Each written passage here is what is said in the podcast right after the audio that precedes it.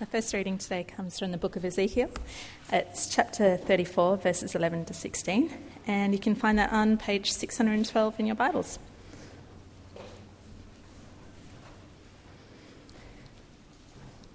For this is what the Sovereign Lord says, I myself will search for my sheep and look after them. As a shepherd looks after his scattered flock when he is with them, so will I look after my sheep.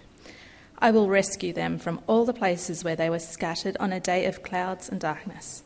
I will bring them out from the nations and gather them from the countries, and I will bring them into their own land. I will pasture them on the mountains of Israel, in the ravines and in the settlements in the land. I will tend them in a good pasture, and the mountain heights of Israel will be their grazing land. There they will lie down in good grazing land, and there they will feed in a rich pasture on the mountains of Israel. I myself will tend my sheep and have them lie down, declares the Sovereign Lord. I will search for the lost and bring back the strays. I will bind up the injured and strengthen the weak, but the sleek and strong I will destroy. I will shepherd the flock with justice.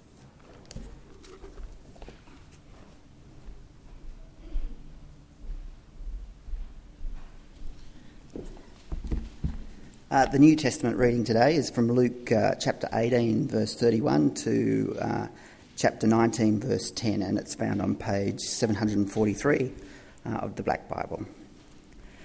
Jesus took the 12 aside and told them, We are going up to Jerusalem, and everything that is written by the prophets about the Son of Man will be fulfilled. He will be handed over to the Gentiles. They will mock him, insult him, spit on him, flog him and kill him. On the third day he will rise again. The disciples did not understand any of this. Its meaning was hidden from them, and they did not know what he was talking about. As Jesus approached Jericho, a blind man was sitting by the roadside begging. When he heard the crowd going by, he asked what was happening.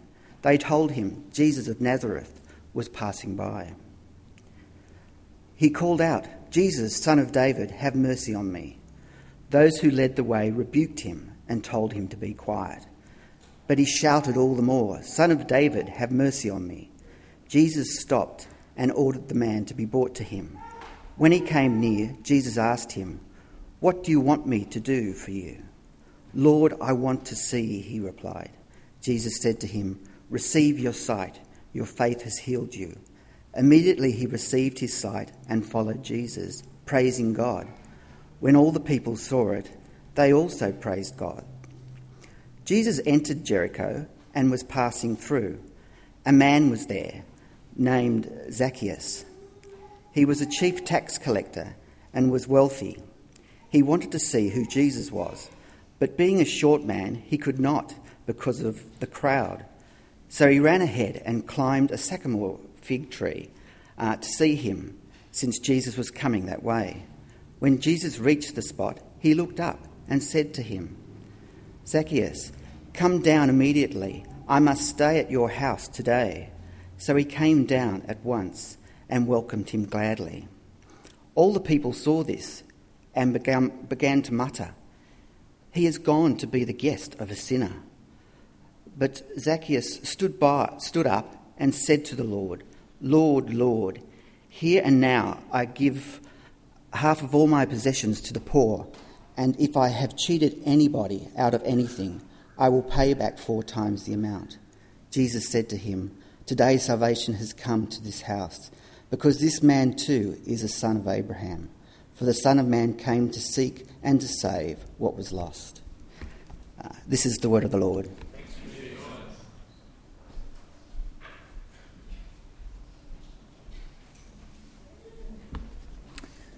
Good morning, everyone. Please keep your Bibles open to Luke. That's what we'll be looking at this morning. And let me begin by praying for us.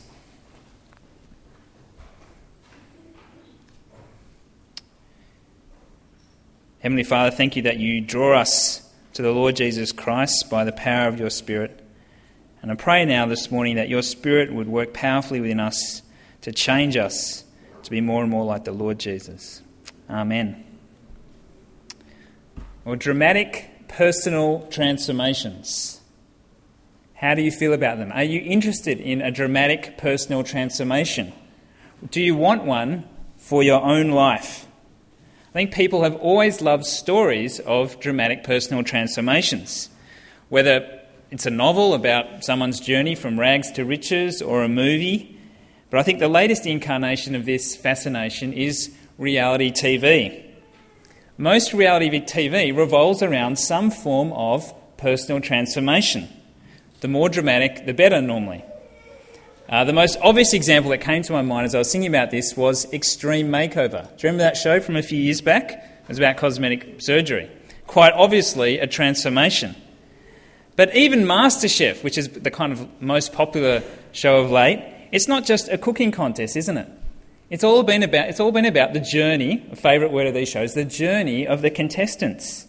You know, to exaggerate slightly, if you permit me, I'm sorry if you love the show and I'm exaggerating, but it's kind of like you came here and you were unsure of yourself, you cooked steak and 3 veg and banana split, and now you're cooking duck orange and 7-layer chocolate cakes confidently, and you're a master chef. You've been transformed. And people became very attached to the contestants, like Julie and Poe and so on. Transformation. And what really stuck in my mind, actually, was The Biggest Loser. See, that show's not just about weight loss as well. It's about transformation. And it was almost like a religion, wasn't it? Because the trainers in that show, they're much more than just training them physically. They're life coaches to these people. They sit down, they probe into their emotions and their motivations.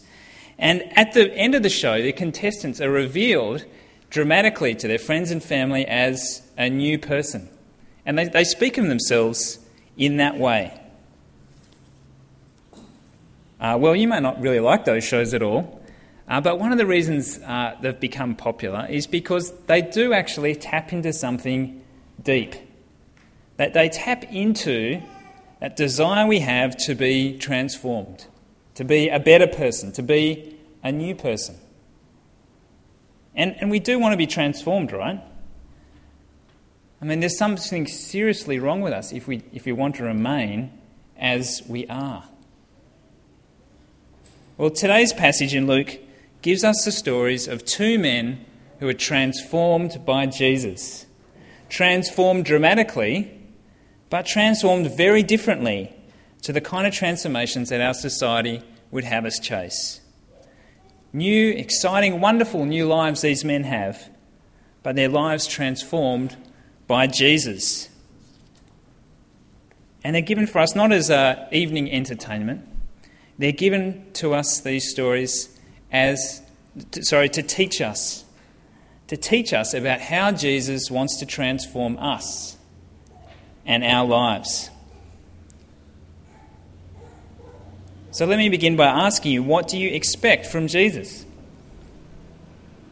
What sort of transformation do you expect from Jesus? How do you want him to transform your life? Well, let's start with Zacchaeus. We're told 2 things about Zacchaeus in Luke 19, verse 2. That he was a chief tax collector and that he was wealthy. And the 2 things are related. You see, as one writer explains, as a chief tax collector, you were at the top of the pyramid. You see, all the junior tax collectors under you, they took a cut, a commission, when they collected tax, and then you took a cut from their commissions.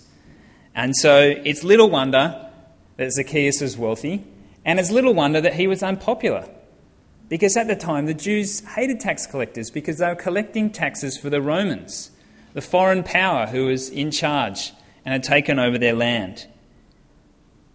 They were regarded as basically extortionists. So that's Zacchaeus.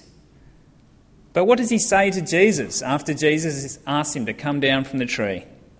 He says to him in verse 8, "Look, Lord, here and now I give half of my possessions to the poor, and if I've cheated anybody out of anything, I'll pay back 4 times the amount." 4 times. What an incredible way of paying back. I mean, the Old Testament laws that would seem to apply to him about compensating people you've wronged state that you need to pay the person back the exact amount plus 1/5 of that amount. But his chosen to pay back 4 times the amount, which was the harsh penalty dealt out to people that stole livestock. If you stole a sheep, you had to pay back 4 times the number of sheep. He's chosen the harsher penalty for himself, willingly, and he bends over backwards. He's bending over backwards to make restitution to those he's wronged. And on top of that, he wants to dedicate half his wealth to the poor. So it's a remarkable transformation. It's not cosmetic surgery, it's radical heart surgery, isn't it? He's changed from being greedy to being generous, from being driven by how much can I get for myself to how much can I give? What has happened to him to bring about that change? What has happened to Zacchaeus? Well, first of all, Jesus powerfully transforms. You see, the blind man knew that Jesus powerfully transforms. You see, the blind man could see clearly who Jesus really was even before Jesus healed his physical sight. Did you pick up the irony in that story? The blind man is the one who sees Jesus clearly. The crowd tells him it's just Jesus of Nazareth passing by. And it seems like not much has changed, isn't it? The way Jesus is regarded mostly in our society. You think Christmas, people think of Jesus, the cute baby in the manger that was born in Bethlehem, just Jesus. But what does a blind man say? He calls out, Son of David, have mercy on me. Son of David, that's a royal title. He realises that Jesus is the promised Messiah, the promised King of Israel, who comes with the very power of God. The very power of God to make this world right, to transform people. And they tell him to pipe down. But he keeps calling out all the more, Son of David, have mercy on me. He's desperate. He keeps calling out. Jesus stops. Jesus has him come near. The most important conversation in his life is coming up. What's he going to say? Well, something very simple, but very daring. When he came near, Jesus asked him, What do you want me to do for you? Lord, I want to see, he replied. Jesus said to him, Receive your sight. Your faith has healed you. Jesus powerfully transforms. Your faith has healed you. In the original language, the word healed could also be translated saved. So how do we think of salvation? Often we can think of being saved as just having your sins forgiven. But Jesus does so much more than that, doesn't he? Jesus heals people. He heals spiritual blindness so that people can see the truth, so that they can know God as their Father. Jesus heals our bodies. He heals physical blindness like this man, and he will liberate the bodies of Christians.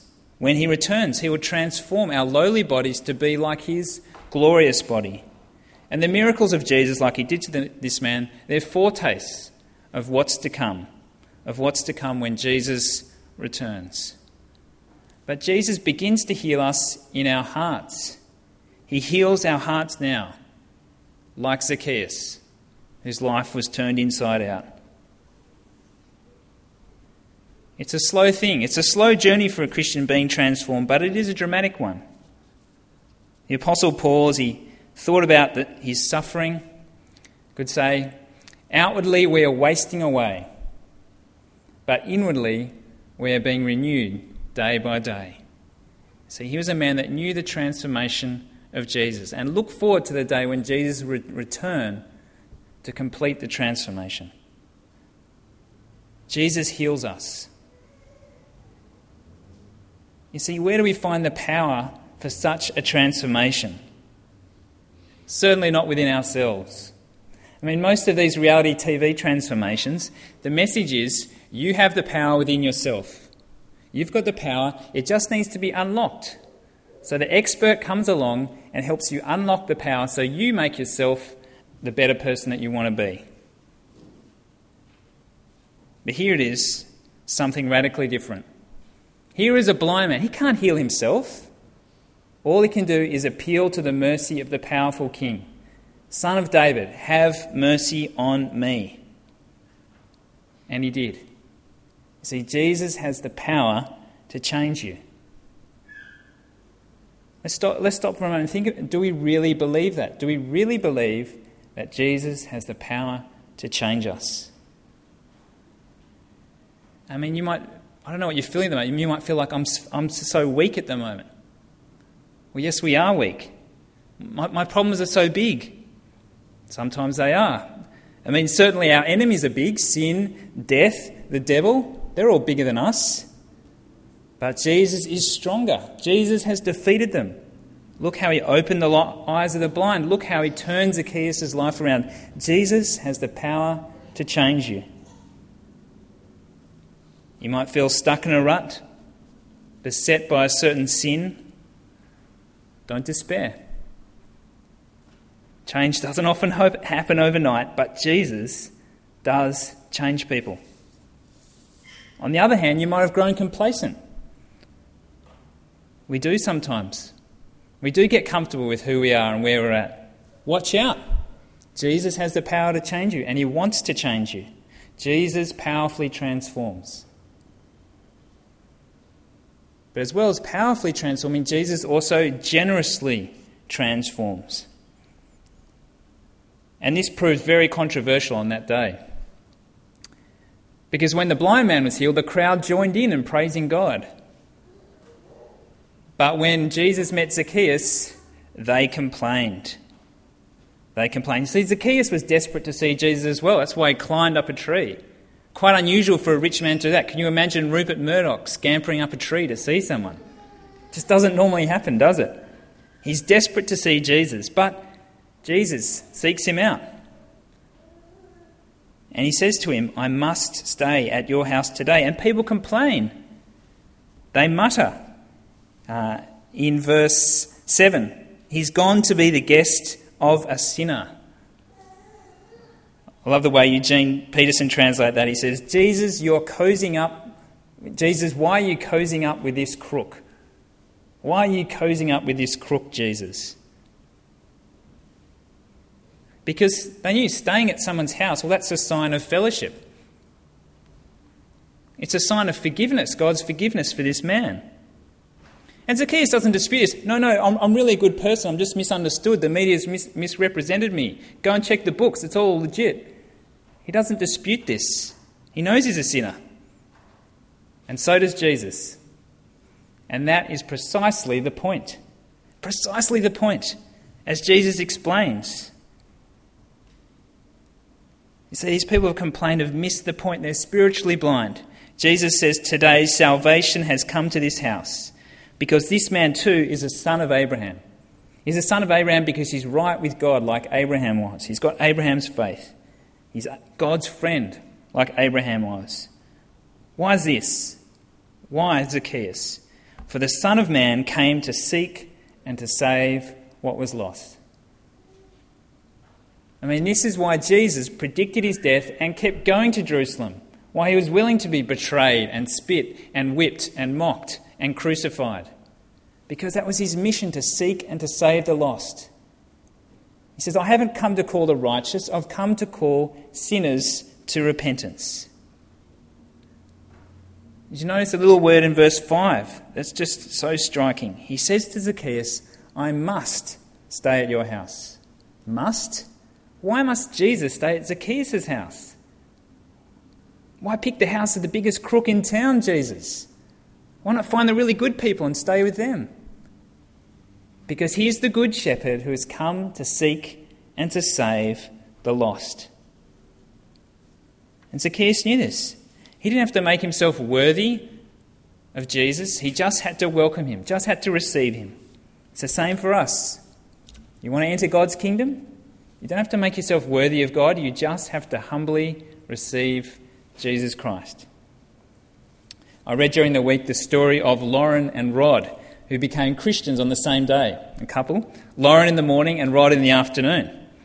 And Rod said this. He said, "The big thing that I understood for the first time was that God wanted me to come just as I was. I always thought that I need to get to a certain level before God would accept me. I completely missed that Jesus had paid the price for my stupidity, paid the price for all the dumb things I'd done, paid the price for all the time I'd wasted. He wasn't saying, 'Clean up your act and then come to me.' Rather, Jesus was saying, 'Come now, I'll clean you up, I'll change you. You see, Jesus generously transforms. We don't earn it, we don't deserve it, but Jesus generously does it. Jesus generously transforms. But what does Jesus transform us into? You see, when the blind man was healed, he didn't just say, "Thank you, Jesus," and walk off. What does the story say? He followed Jesus, praising God. You see, what the blind man did, that's a little picture of the whole Christian life. You follow Jesus, praising God. God's grace, when it comes into our life, doesn't leave us where we are. Certainly didn't leave Zacchaeus where he was. It changed him radically. See, we're transformed into joyful repentance. Joyful repentance. We turn back to God and it's joyful. Martin Luther memorably describes sin as being curved in on yourself. Curved in on yourself. That's what's gone wrong with the world. Humanity has curved in on itself.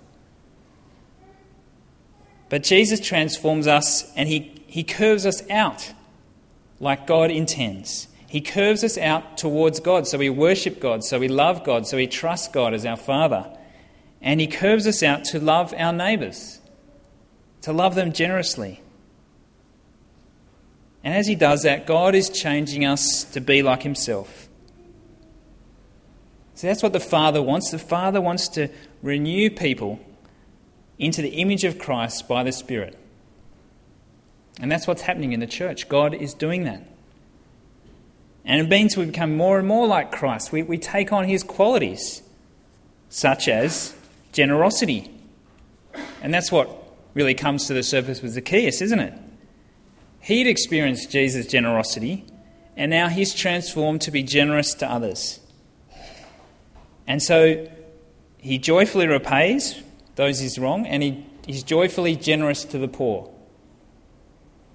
I mean, the way Zacchaeus repaid people, the way he seemed to overcompensate so much, it really challenged me about the way I apologise. Because so often I just go for the bare minimum apology. Just say sorry and leave it at that. And overlook how I can make restitution where that's appropriate, and a generous restitution. I remember a friend of mine just told me, not deliberately, he was just telling me what he'd been doing. He was a doctor. And he had a bad back, and he'd been really short with a nurse at the hospital, and brought her to tears. He apologised afterwards, but then he thought, "No, I need to do something more." So he, wrote her a card and brought her flowers. And I remember thinking at the time, "You're going a bit too far, aren't you?" But no, this is exactly right. I mean, there's just lots of little things about that doctor's life that showed generosity, that showed his love for Jesus, his willingness to apologise generously. Sometimes a form of restitution's in order. Sometimes it's just a humble apology. A friend of mine was a lawyer. He became a Christian sort of middle of his career. And he was a very tough lawyer. He bruised a lot of people. And after he became a Christian, he rang up some of the people he'd hurt the most and apologised to them. And he said to me, some of them didn't think he was for real. They thought he was having them on. They couldn't believe that this arrogant man that they knew was now apologising so humbly. But he was a man transformed by Jesus. We joyfully repay, and we joyfully are generous. A friend of mine lived in Vietnam, and because of his circumstances, he had time to help people. And he just used his imagination so well. He didn't have great Vietnamese, he didn't have great skills to help people. He was disturbed by the poverty he saw, and he realised one thing he could do was to teach kids English. So he went and he was doing that. And one of the teachers said, "Why are you doing this? I've never seen a foreigner volunteer their time like this." And in the little Vietnamese he had, he said, "Well, I do it because I love Jesus. I love Jesus." So he wasn't trying to make it up to God. He knew that God had forgiven him. But he knew that joy, that new life that Jesus had transformed him into. And so he tried to be generous. And one of the things I've really loved this year about being at church with you guys is hearing about people's generosity. So, you know, at Church by the Bridge, it's the year of living generously, and we've heard interviews about people and the different ways they've lived generously, seeking to give money and time and their energy to serve others. There's so many ways we can use our imagination to do this. It's so exciting and encouraging and challenging for me to see the different ways people are generous to others because Jesus has been generous to them. So what sort of transformation are we seeking in our lives? What sort of people do we want to become?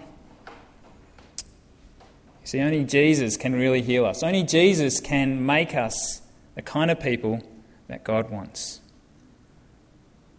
So are we welcoming him joyfully? Are we welcoming him to be the Lord of our house? Not just a helper that we talk to from time to time. He wants to be the Lord. It's a full-time job. The Lord of our house, to renovate us completely. You see how much Jesus loves us to seek and to save people like us who are lost, who had wandered away. How much he loves us to enter our lives, to transform us. How much he loves us to transform us so powerfully and so generously. May we keep welcoming Jesus, living lives of joy and of generosity. Let's pray. Now, Lord Jesus, we thank you so much that you are the Good Shepherd who humbled himself to become one of us, humbled himself to suffer for us, that you might save us, that you might seek us out, that you might heal us, to be new people in your image. Pray that we'd keep welcoming you, living lives of joy and generosity. Amen.